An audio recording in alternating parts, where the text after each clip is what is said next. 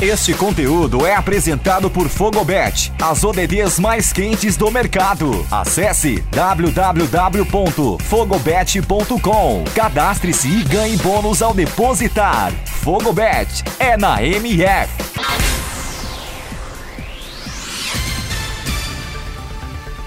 Olá, eu sou Eduardo Couto. Começa agora o Boletim MF Paralímpico com os destaques deste sábado, 4 de setembro, nos Jogos Paralímpicos Tóquio 2020. Vem com a gente. Thiago Paulino dos Santos teve duas marcas inválidas e perdeu o ouro conquistado no arremesso de peso F57.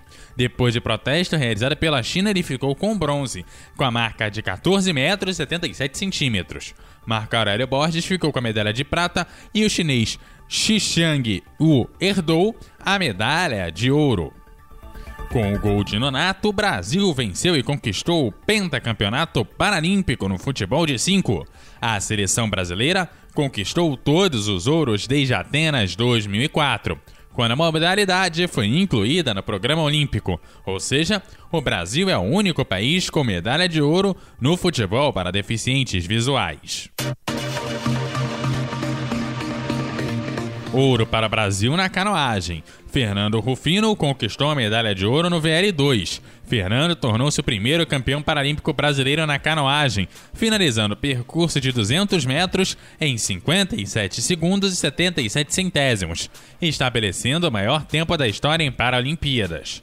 Mais de 2 segundos à frente do segundo colocado.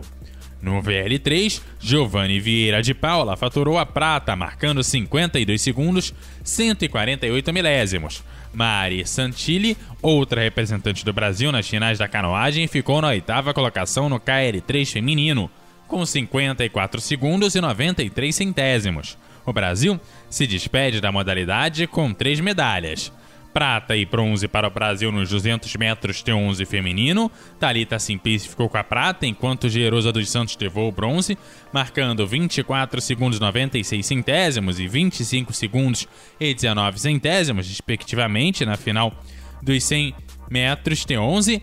As cordinhas das duas atletas se romperam na prova, a de Gerosa logo no começo e a de Talita nos últimos metros, que ocasionou a desclassificação de ambas. Enfim, as duas conquistaram a medalha desejada. Mesmas cores de medalhas para Tomás Juan e Petrúcio Ferreira na prova dos 400 metros na classe T47 dos Jogos Paralímpicos. Débora Mendes conquistou a medalha de prata na categoria acima de 58 quilos do Taekwondo a brasileira venceu duas lutas até a final, mas acabou derrotada no duelo do ouro para Uzbek Juljonoi Naimova por 8 a 4. Essa foi a terceira medalha do Brasil na modalidade dos Jogos Paralímpicos. Tomás terminou na segunda posição com a marca de 47 segundos e 87 centésimos, melhor marca pessoal para brasileiro. Petrus ficou com a medalha de bronze na prova com 48 segundos e 4 centésimos, a melhor marca da temporada. Ricardo Mendonça conseguiu a medalha de bronze nos 200 metros rasos masculino, classe T37, para atletas com paralisia cerebral.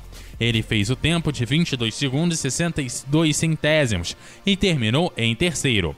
Fábio Bordignon ficou em sétimo lugar na final dos 200 metros rasos T35 masculino, com tempo de 26 segundos e 50 centésimos.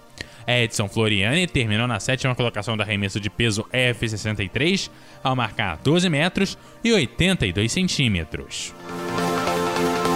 Poliana de Jesus terminou na sétima colocação na final do lançamento de dardo F54. Ela foi a primeira a lançar e teve como melhor marca 13 metros e 69 centímetros, quase 2 metros abaixo do seu recorde pessoal, que é de 15 metros e 54 centímetros. A seleção feminina de vôlei sentada do Brasil venceu o Canadá por 3 sets a 1 parciais de 25-15, 24-26, 26-24 e 25-14. Ficou com a medalha de bronze nos Jogos Paralímpicos de Tóquio. É o segundo bronze do Brasil no vôlei sentado feminino, repetindo o Rio 2016. Os homens também disputaram bronze em Tóquio, mas acabaram sendo derrotados de virada para a Bósnia por 3 sets a 1. A dupla brasileira Fabiola Dergovics e Heriberto Alves perdeu para os japoneses Shizeada Shika e Ueman Tomoriko por 5 a 1 e acabou eliminada no primeiro confronto da disputa de duplas mistas no arco recursivo em Tóquio. Não deu para Victor Tavares. O brasileiro perdeu de virada para Schumann Kai, de Hong Kong, na semifinal do badminton nos Jogos Paralímpicos. Chu venceu por 2 sets a 1, parciais de 15-21, 21-18 e 21-10, e disputará o bronze na noite de sábado.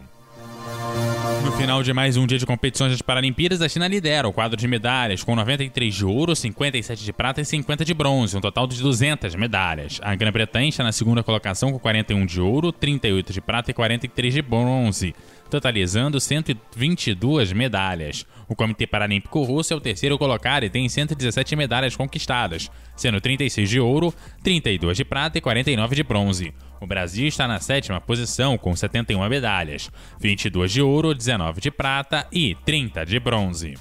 Vamos chegando ao fim dessa edição do Boletim MF Paralímpico. Esta é uma produção apresentada pela Fogobet, a casa de apostas oficial da O Melhor do Futebol.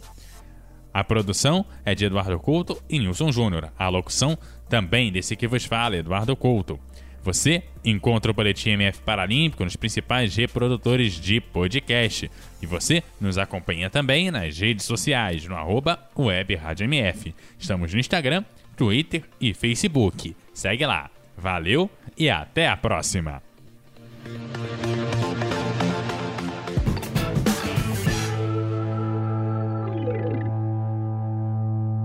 Você está conectado com a melhor web rádio esportiva do Brasil. MF.